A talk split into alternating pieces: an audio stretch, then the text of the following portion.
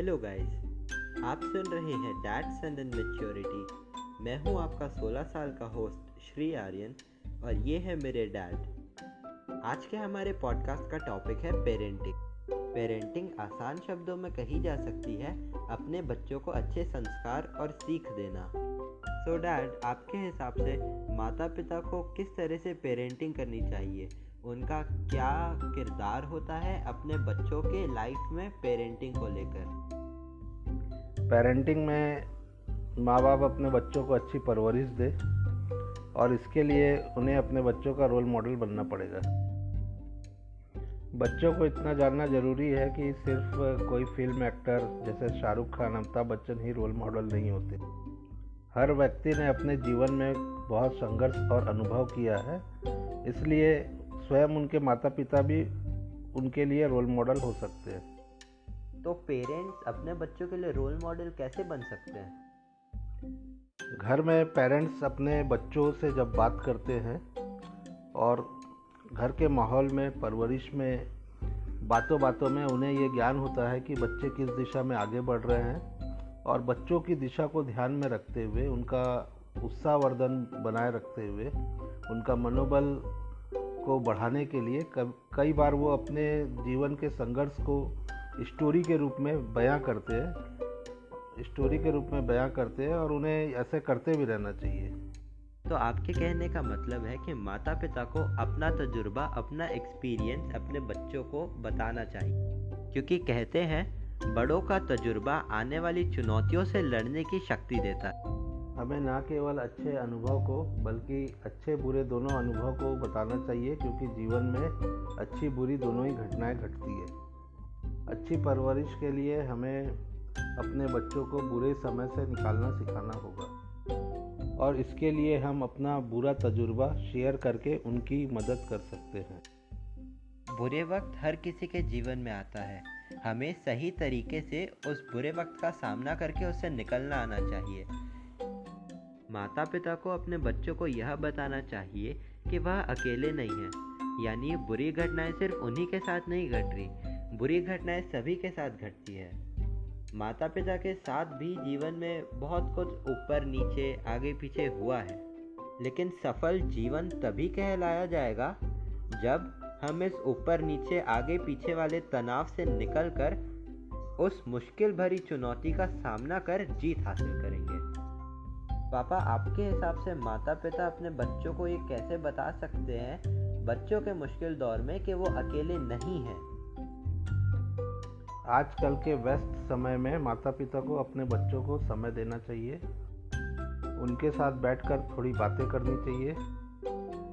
अगर लगे कि बच्चा उदास या मायूस है तो उसे प्यार से गले लगाना चाहिए और कहना चाहिए कि सब ठीक हो जाएगा।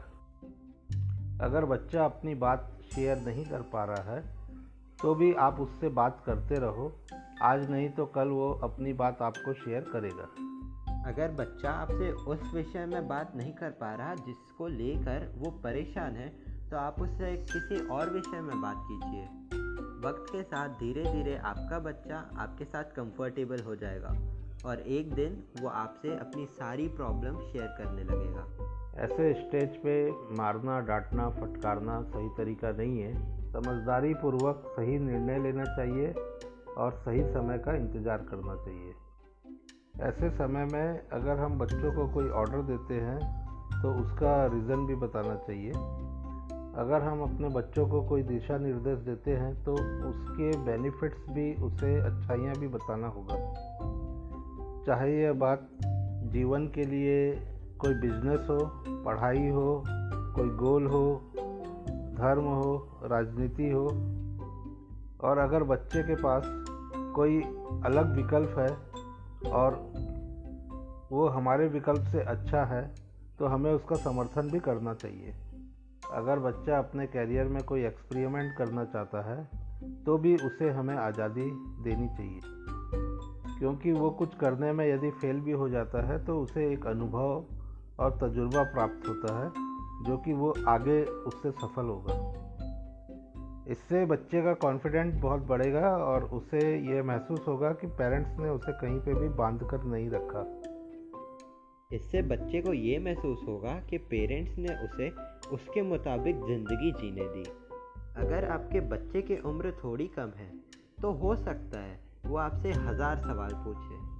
पर माता पिता की यहाँ ये ज़िम्मेदारी है कि वो उन हज़ार सवालों से इरिटेट ना हो और हर प्रश्न का समझदारी के साथ जवाब दे।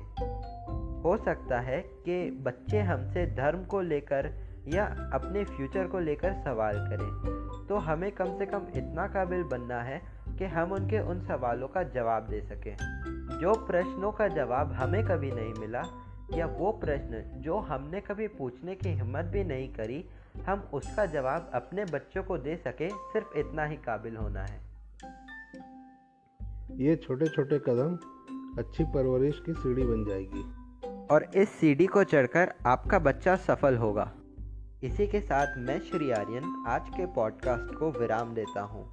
हमारे साथ जुड़ने के लिए आप सभी का बहुत बहुत धन्यवाद।